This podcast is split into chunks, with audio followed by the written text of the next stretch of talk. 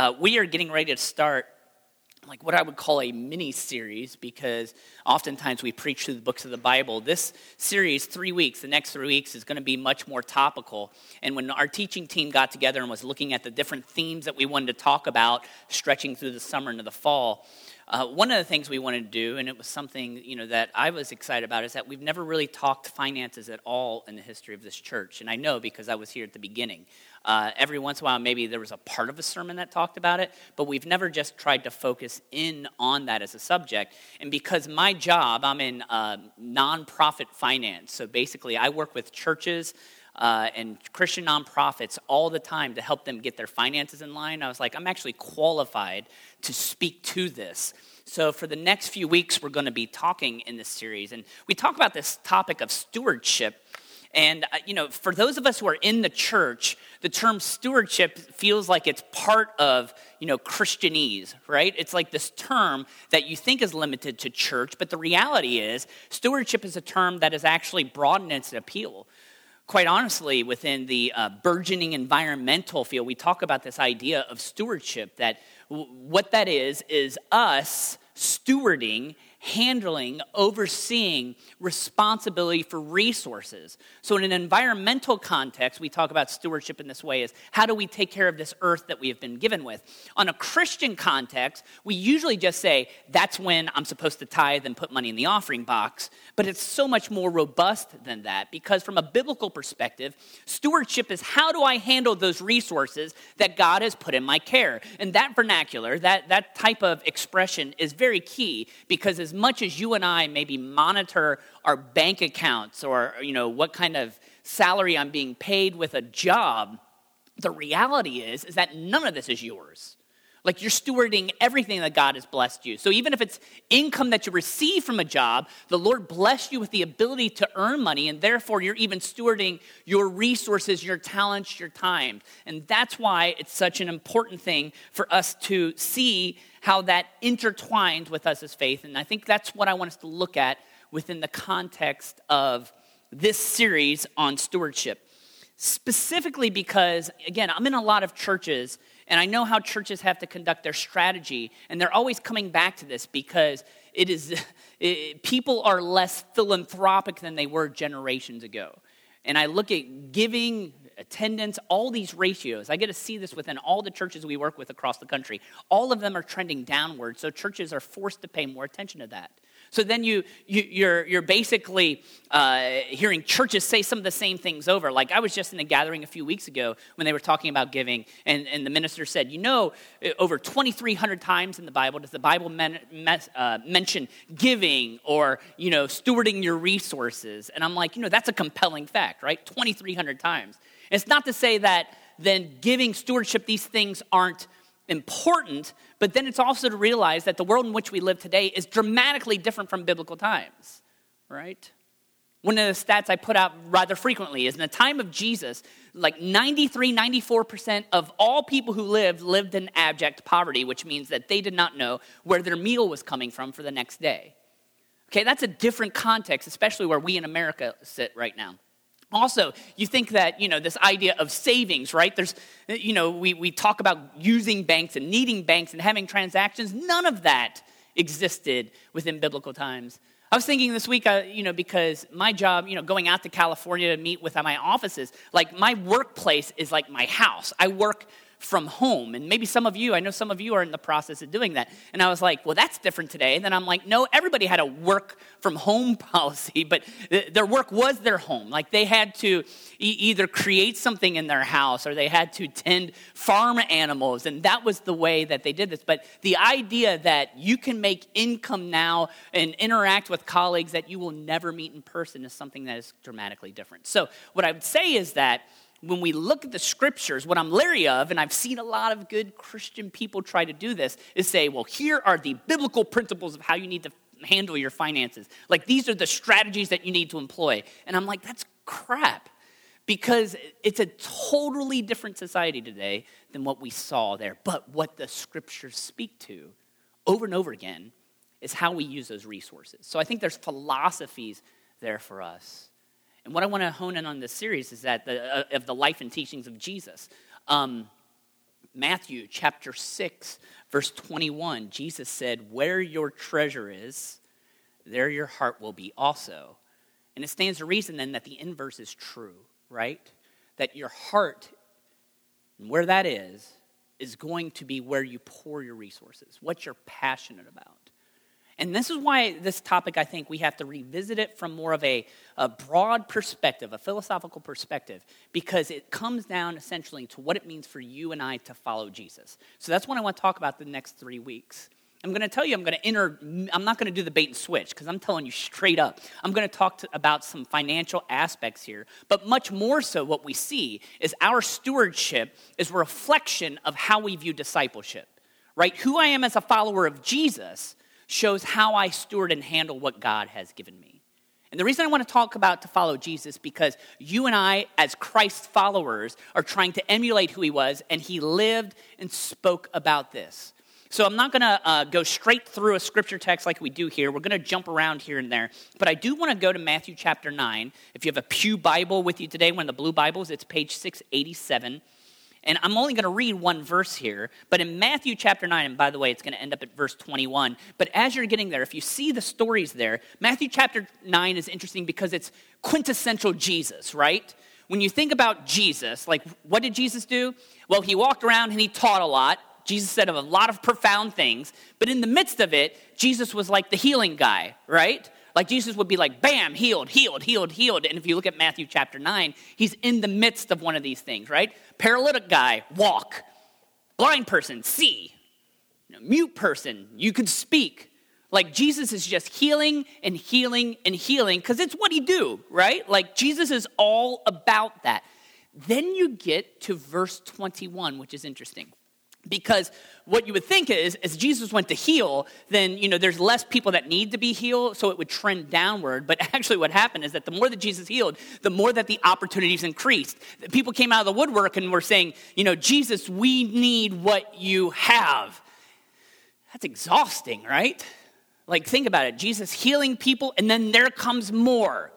So generally when your inbox piles up or the in receptacle on your desk starts to accumulate more papers, you, you, know, you, you, you get just exhausted and you step away. But what we see in Matthew chapter 9, verse 36, I'm sorry about that, verse 36, is that when Jesus saw the crowds, what was his reaction? He had compassion on them.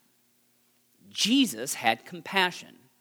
And friends, I think that's a key principle what we want to talk about this morning is that for us to follow Jesus, we need to have compassion for our world. For us to follow Jesus, we need to have compassion for our world. I think that's tough to do for us. Because as much as we want to be like Jesus, and much as we want to say we are people of compassion, what we generally do is we accept that in certain aspects, but then we create certain workarounds that prohibit us from being truly compassionate in the way that Jesus was compassionate for his world.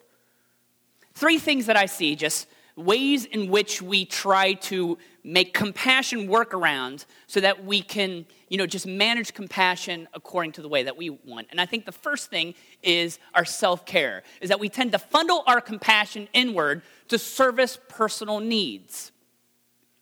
Now, as much as I want to say this is, this is modern society and the way that we, you know, are taking care of ourselves, friend, this, this goes back to biblical times, right? This was something that, you know, the, the New Testament authors, even the prophets called out. The idea that people were so internally focused that they did not show compassion elsewhere. But I want to say this too, is that even if you adopt an evolutionary trajectory, we would say that this idea meshes in perfectly because if we're looking at our survivalist instinct, the reason that we want to care for ourselves is because evolutionarily we believe that we are the most important thing in the universe and our survival is the most important thing we can protect. And as such, we begin to practice self care. The problem here becomes then is that when we funnel compassion inwards to ourselves, that lessens the bandwidth that exists for us to be compassionate to others.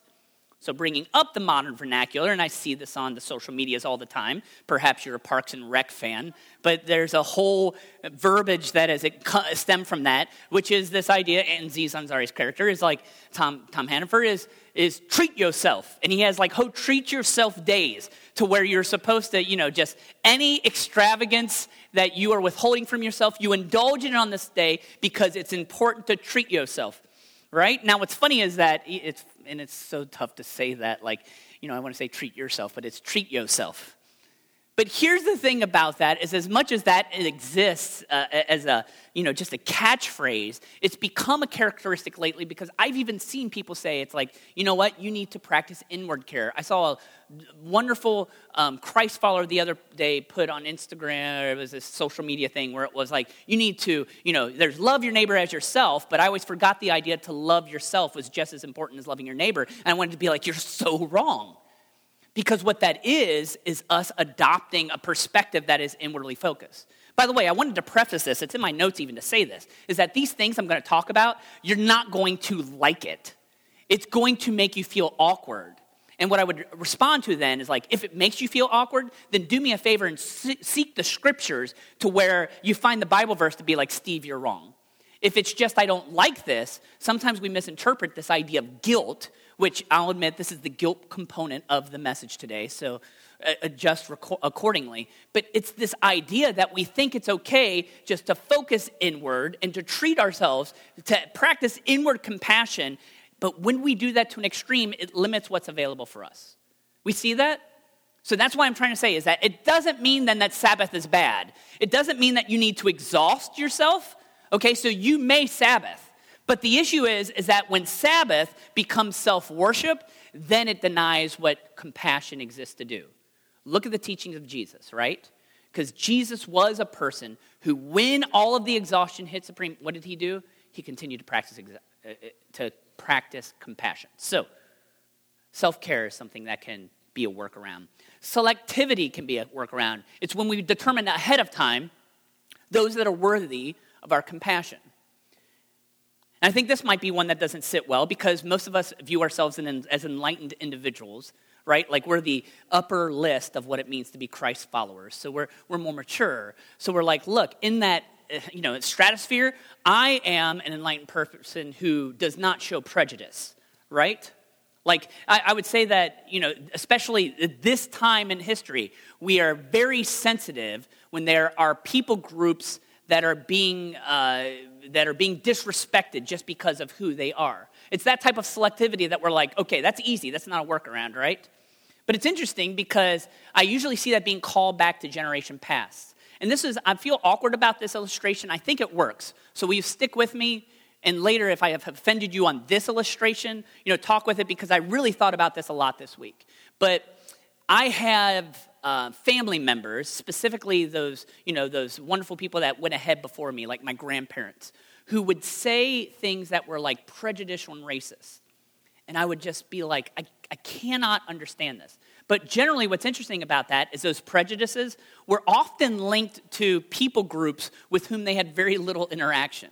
So I'll give you specifically is like in my house, you would never, you know, not my house, but my like familial house, like generations ago, you wouldn't say uh, something bad against African Americans, but you may against the Japanese. And it felt justified because during World War II, they were the enemy and they were the most horrible people that ever lived. So it's like here I am living in the 1970s and 80s, hearing my grandparents, it's like, well, at least they're not the Japs. And you're like, ooh, like where did that come from? And then I'm like, oh, yeah, they lived in this time of conflict and war. So get with this part of the illustration. I'm not trying to excuse what that was. I would say that the blessings of where we're at now is we tend to be less prejudicial, but eh, do we really? Because, like, Muslims are such an easy target for some people, too, especially Christians, right? It's like because Muslims try to kill Christians and they're the real enemy. And we just have these prejudices. Now, if I put this on people groups, you're like, all's good, right? Like, I am not prejudice against people groups, but friends, we tend to harbor internal prejudices that sometimes don't fit cleanly within demographics. I'll tell you, maybe this week is where it kind of shines through because I see a lot of prejudice towards people based upon political affiliation. And it happens because what we do is we justify our selectivity. We try to say these are the people that are worthy of, uh, worthy of compassion people in high areas of need and people with whom I already agree. What I love about Jesus is that he's not discriminate, he's not selective in whom he shows compassion. And actually, he goes as far as to say, What should we do? The teaching was, Love your neighbor as yourself. But he's like, No, let's go a little further. You need to love your enemy and pray for those who persecute you. That's a level of compassion that I struggle with, let alone all of us, right? But what we need to see is that selectivity is a workaround where we're saying, I need to be compassionate, but not to these people because they need to get fixed. Unfortunately, Jesus does not allow that as an excuse. So don't practice selectivity. Finally, um, oh, and this is I always forget. This is what happens when I get free flow. Like, I swear I have notes, but I'm like, look, I'm just going to flow with it. Can I tell you an interesting thing? Kelly and I had dinner with some friends in Southern California, and they're ministry folks, so it's wonderful. They live in Orange County, and I'm going to tell you, Orange County, if those who've never been there, is the most pristine place on the face of the earth. Like, it's just everybody is gorgeous and everything is well manicured, and there are neighborhoods, but they're far off, you know, the main road, so you don't have to look at them right? So what's funny is our friends, they had taken a ministry in Los Angeles. And they're trying to tell us that. And Kelly and I are like, okay, like you took a ministry in Los Angeles. And they're like, no, no, no, no, you don't understand. There's the orange curtain, which is supposed to be a play off like the, the Iron Curtain, which is supposed to be a Soviet bloc reference. But there's this idea that once you leave the Orange County, the OC, and head into Los Angeles, that you are a stranger in a strange land. And these people had people from their church. It's like, hey, we're taking a ministry in Los Angeles. And they're like, you're going there? you know, as if they are crossing the seas to go to a third world country because that's how they envision it. Now, I'm going to tell you, these are wonderful people of God who say this, but I would say that that's where the selectivity of our compassion shows itself. When we, when, when we try to say these people are not worthy of the compassion of God, we're working around what He wants us to do. Finally, this third thing separation, right? We limit our vision so we don't see those who actually need compassion. This is the other thing I was wrestling with for the past few months as I was doing this. I think one of the difficulties that happens for us trying to display compassion is that we are so aware like our digital connectivity allows us to know stuff that happens all the way around the world that we might not otherwise. Like just this past few weeks, Sam and Brittany Gill, I'll show their pictures later, they are our missionaries in Pakistan, and they were talking about this government thing and riots, and I was like, I have no idea what they're talking about, but it sounds like a big deal. And then, you know, look online that there was a Christian woman who they accused of blasphemy with no proof, blasphemy uh, against uh, Islam, against you know, the teachings of the Prophet Muhammad, so that they said the law demanded that we kill her, and Pakistan is trying to become like, you know, from a third to a second, maybe even a first world country. So they're like, we can't kill this woman with no proof. So now there are riots because they want her dead. Like, that's just insane, right? And I'm like, I never would have known that a decade ago. But now I have close friends in Pakistan who can relate to me exactly what happen, what's happening there. I mean, that's just a lot of information to deal with. So I think what we do then is we practice more selectivity in just trying to say, okay, I'm not going to open myself up, or excuse me, separation. I'm not going to open myself up to all that's happening out there so that I can protect what I deem to be important. Okay, I will tell you why that becomes problematic. Because when we make the world smaller, friends, what we are doing is that we are shortening the base of our compassion. And this might be the most jacked up thing I've said in a while up here, but I think it's true because some of us then practice the separation by, you know, just muting our networks and channels and everything that we take into, right? Like we just are like, okay, I'm taking a Facebook fast, and that will solve it. There's a balance within here, but I think that's not the best thing to do. I would offer that maybe what we need to do is actually open ourselves more to some of the craziness that happens outside here. And again, there's an election this week, and some of us are like, praise Jesus, this thing will be over. So there will be some semblance of normalcy. Friend, is it will never end. But that's one of the reasons why I'm like, why is it so crazy for me? Because I keep friends on both sides of the polls and everywhere in between. So I hear all the horribleness that is spouted by everybody. And you know what? I still let that go in. And that sounds masochistic, but the reason I'm doing that is because I believe, think about, God has to witness all of this. Jesus had to witness it as well I think we just need to figure out how we can be less separatist. Because again, there's so much out there, okay? Maybe this is, again, I think this could be the toughest thing I might ever say. You're like, this is so impossible because there's so much horribleness out there. But, friends, when we start to manicure our lives, what we do is we take those opportunities from compassion out of the equation, and then we think we're practicing true compassion, but in reality, it's muted. It's not nearly as robust as it needs to be. So these are ways we work around it. What I would say is, what is then Christ's response? What is a good Christian definition of compassion? And I come here just simply to say that it is to suffer with. That we're so sensitive to the suffering of others that we add it to our own. And by the way, for the words compassion, uh, and I should have asked my daughter, who's now my Latin scholar at hand, but the word compati, I'll teach you then. The word compati literally means to suffer with, that root right there. It means for us to suffer with. Now, you know, I like suffering in a conceptual form, but when it says with, what I'm doing is trying to say, I will take that on myself. And again, why this becomes difficult is because we're like, I have enough crap in my own life. What do you expect me to do? Add other people's stuff to my own? And I would say, yes, because that's what Jesus did, right? It was his MO. And It was also how God reacts himself. We read in 2 Corinthians chapter 1 3, the Apostle Paul writes, Praise to the God and Father of our Lord Jesus Christ, the Father of compassion, the God of all comfort, who comforts us in all our troubles so that we can comfort those in any trouble with the comfort we have received from God. I always remember this verse. I was like, that's a lot of comfort and compassion in one verse. But here's the point is that you were made by the God of compassion, the Father of compassion. And we have been the recipients of that. Why? So that we might then be compassionate ourselves. Because as God made us, we are His and made in His image. And therefore, it's our call to push compassion out wherever it can be found.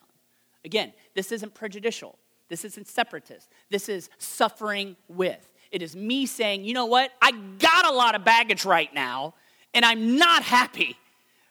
But maybe the solution is me suffering with somebody else to see. And some of you are like, but that sounds like a miserable existence. It doesn't have to be if your framework is centered within who the God of compassion is. Does that make sense? So I don't think I would teach this to a bunch of non Christians because I don't believe it would resonate as well. Because then you're getting into these handling of the stress the additional stress of this all through self. You can't do it yourself. It's the power of the Holy Spirit who derives from the God of compassion, God who comforts us when we need comfort. I also like here in uh, Proverbs chapter 31, 8 and 9, which, you know, we always think Proverbs 31 talks about the godly woman, but here is this at the front. Speak up for those who cannot speak for themselves, for the rights of all who are destitute. Speak up and judge fairly. Defend the rights of the poor and needy. And again, we often frame this within merely social economic terms, right?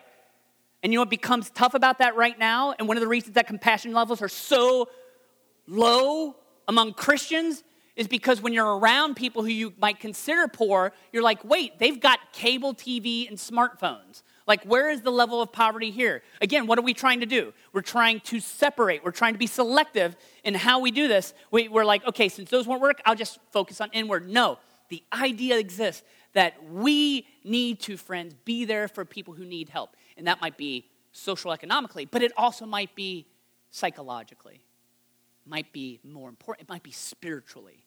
This is what it means to suffer with.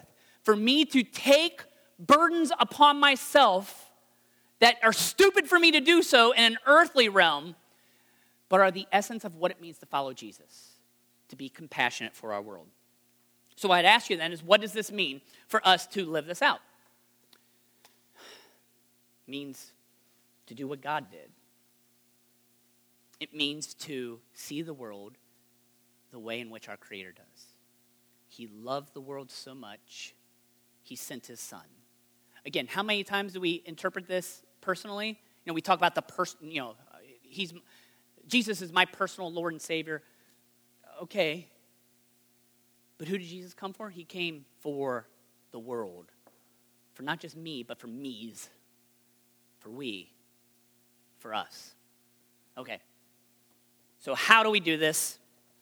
I'm telling you, I'm on a roll this week because I went like four S's right in a row here, right? So, you got your S alliteration. That was memorable, right? Self care, selectivity, separation, but suffer with. You like that? Nobody's taking notes. You all fail. So this time I went with the T alliteration to say, how do we then live this out? Okay? So let me tell you one thing. Up, oh, how did I do that? I'm going to do this and come back to pie graph. Oh, that graph might be in the wrong place, so I might be all over. I was in California last week. It was beautiful. First thing I'm going to say here with compassion is we need to think eternal. Um, and I didn't put a picture here because I was just I was just shocked by it. But I don't know if you saw the uh, picture of the seven-year-old girl in Yemen this past week. There's a famine that's going around. It, it made the cover of the New York Times.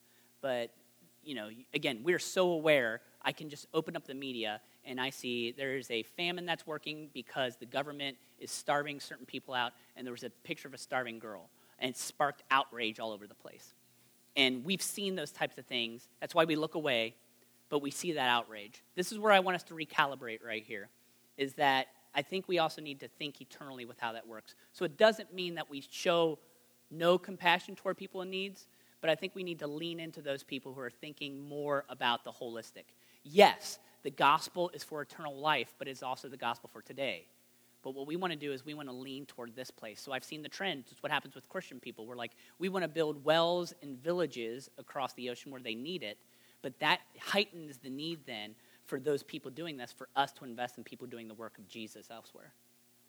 Now, you might be that, that makes us selective because does that mean that we care about Christians more than Muslims or Hindus or Jews? No, that's not the point. What it is, though, is I think we need to think eternally and really in our showing compassion to the world, take into account of people around the globe who are preaching the name of Jesus. Because I'm telling you, those people aren't just preaching about Jesus. I'll talk a little bit more about this in the back end. But I, I want us to say, when we're, we're thinking about how to be compassionate, think eternally. This world is sinful, it is fallen.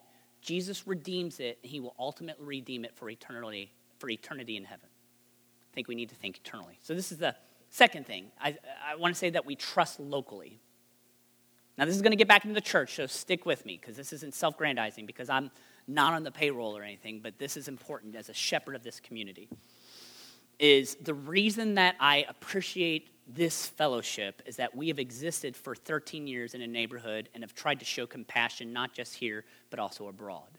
That's a tough thing to do. There's high skepticism for churches today. I would not want to be the leadership team at Crossroads because those, that's a big elephant and they get shots all the time for this. And yet here we are as a small church, and I've still witnessed the idea when people were like, well, you know, how are, how, how are you guys managing your finances? Like, what are you doing? You know, and this is why I included this graph, even though it was out of place. Let me see if I can come back to it. This is very much a simple graph that explains to you what this little body has done. And by the way, there's something to be said about this because the guilt that I felt is that I was a shepherd of this church for 13 years, was there at the very beginning, and I've never talked about giving at this robust level.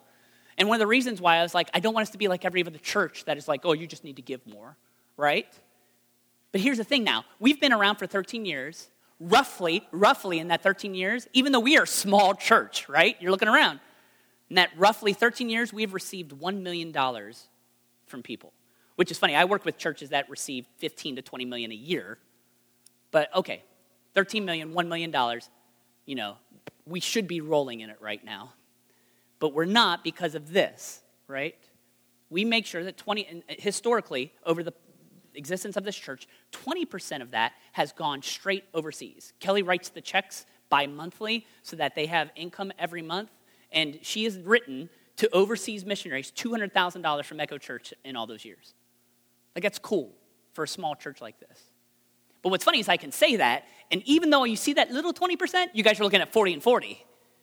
Because then you're like, wait a second, I know a little something about return on investment. So you're telling that it takes 80% then to do the 20%? Like, why don't I just, you know, like, this seems like a bad investment. Well, let me tell you something about this, by the way, is that um, when we look at the overhead of that, that 80%, even though it looks like big on the pie, even if the, it, it is not a lot of money and our ministry staff aren't rolling in this. And even though, you know, this is a great building, we negotiated a great deal on this building. And by the way, the operations and stuff doesn't count how much that we've poured into community initiatives like we've helped the CELC with this building, we helped other churches when we were in the other building. All these times we've invested within this. So that's what we count as operations. I just say all this to be is the idea that I'm at the point 13 years later after starting this thing, I'm just like you. You know, give of my resources to the kingdom of God but I'm telling you is that this has a 13 year old track record of being a church that you can trust with what we do with our finances. And I think you need to trust that. Now, let me temper this then, because graph, everybody like this? I included a pie graph in the sermon. It was really good. The last thing I want us to do is to take it global and to think about this globally. Because here we go again, other graph. Okay, so if you're looking at 20% with everything else we say, you might be like, that's a bad return on investment. So just seriously help me out. You don't, maybe you don't have to say it, but if you're bold enough, so what would seem like a better solution if you're like, take it globally, let's cut out the middleman, right? You're like, we'll just cut out the middleman and forget Echo taking their 80% of cut. We'll just go and support this.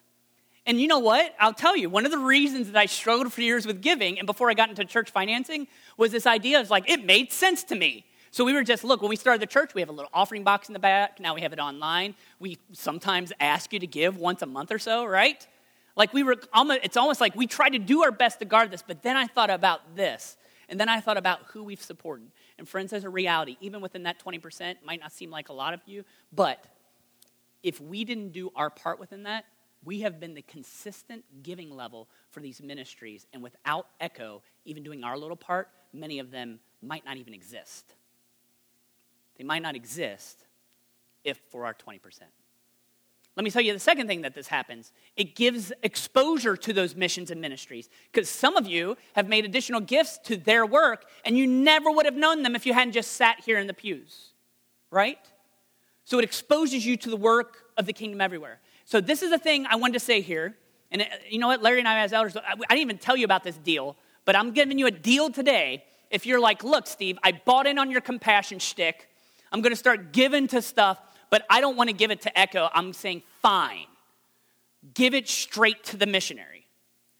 But I have a caveat right here. And here's the thing here are our missionaries. You can find them online, and I believe our links are up to date. You can find out how to give to any of these people directly. If you're like, I don't want the 80% to go to Echo Church, I'm going to go straight to them. I would tell you, fine, except this is the thing I would say. If you choose that route, like, we're not going to check, by the way. I don't get anybody's routing numbers or anything. However, if you do that, you have to make a deal. You can't stop giving.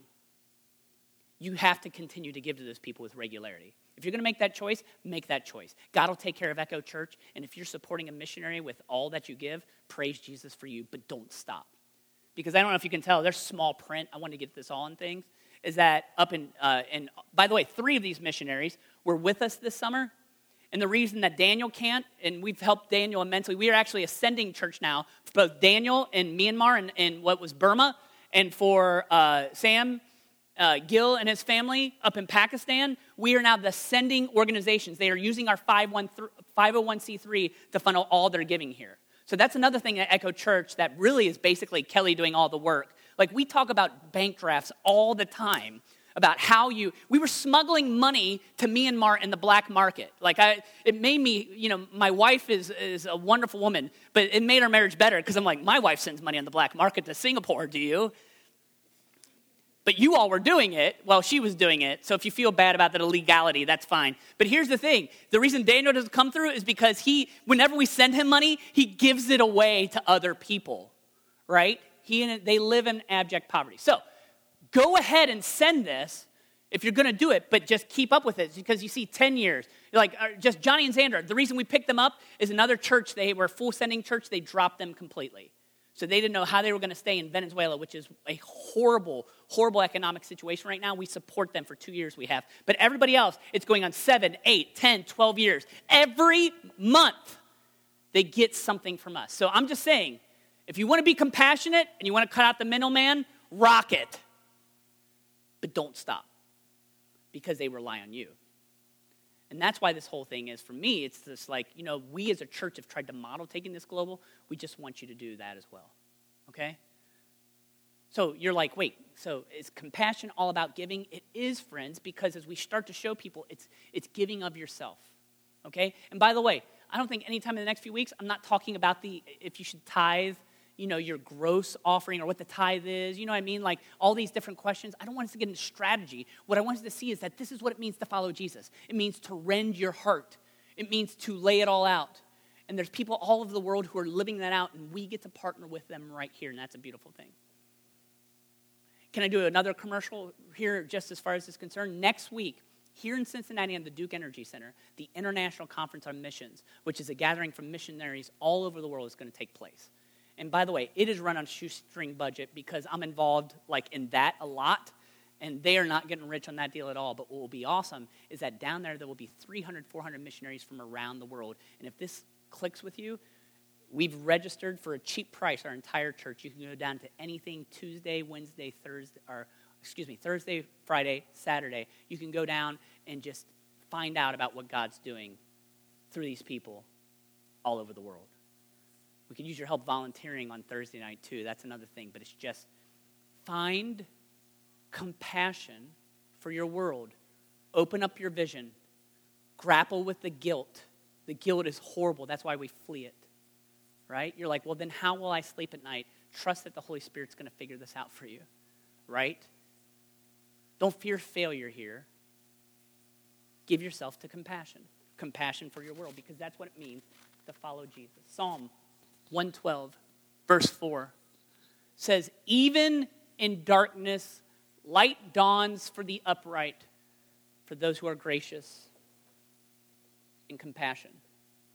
The Lord is calling us to be the light of compassion for his world. Let's be those people that do it. Will you pray with me? Heavenly Father, in this time, um, first, I, I just really think just help your spirit help us to grapple with guilt because I don't even like listening to myself saying some of this because I realize that, oh, I need to be doing so much more. But Father, instead of having us be paralyzed, help your spirit to see those incremental ways in which we can bless what's happening around the world. Father, you show us compassion and comfort regularly. Help us to those people that exhibit compassion and comfort to those in our world. Father, I pray for our missionaries right now and all of them are in different limiting areas and places where it is tough to do your work. And yet, God, they're there. And they are a light. And we are just grateful for the opportunity to partner with them. Father, as we seek to be like your son Jesus and to follow him, please help us show compassion for our world. It's in his name we pray. Amen.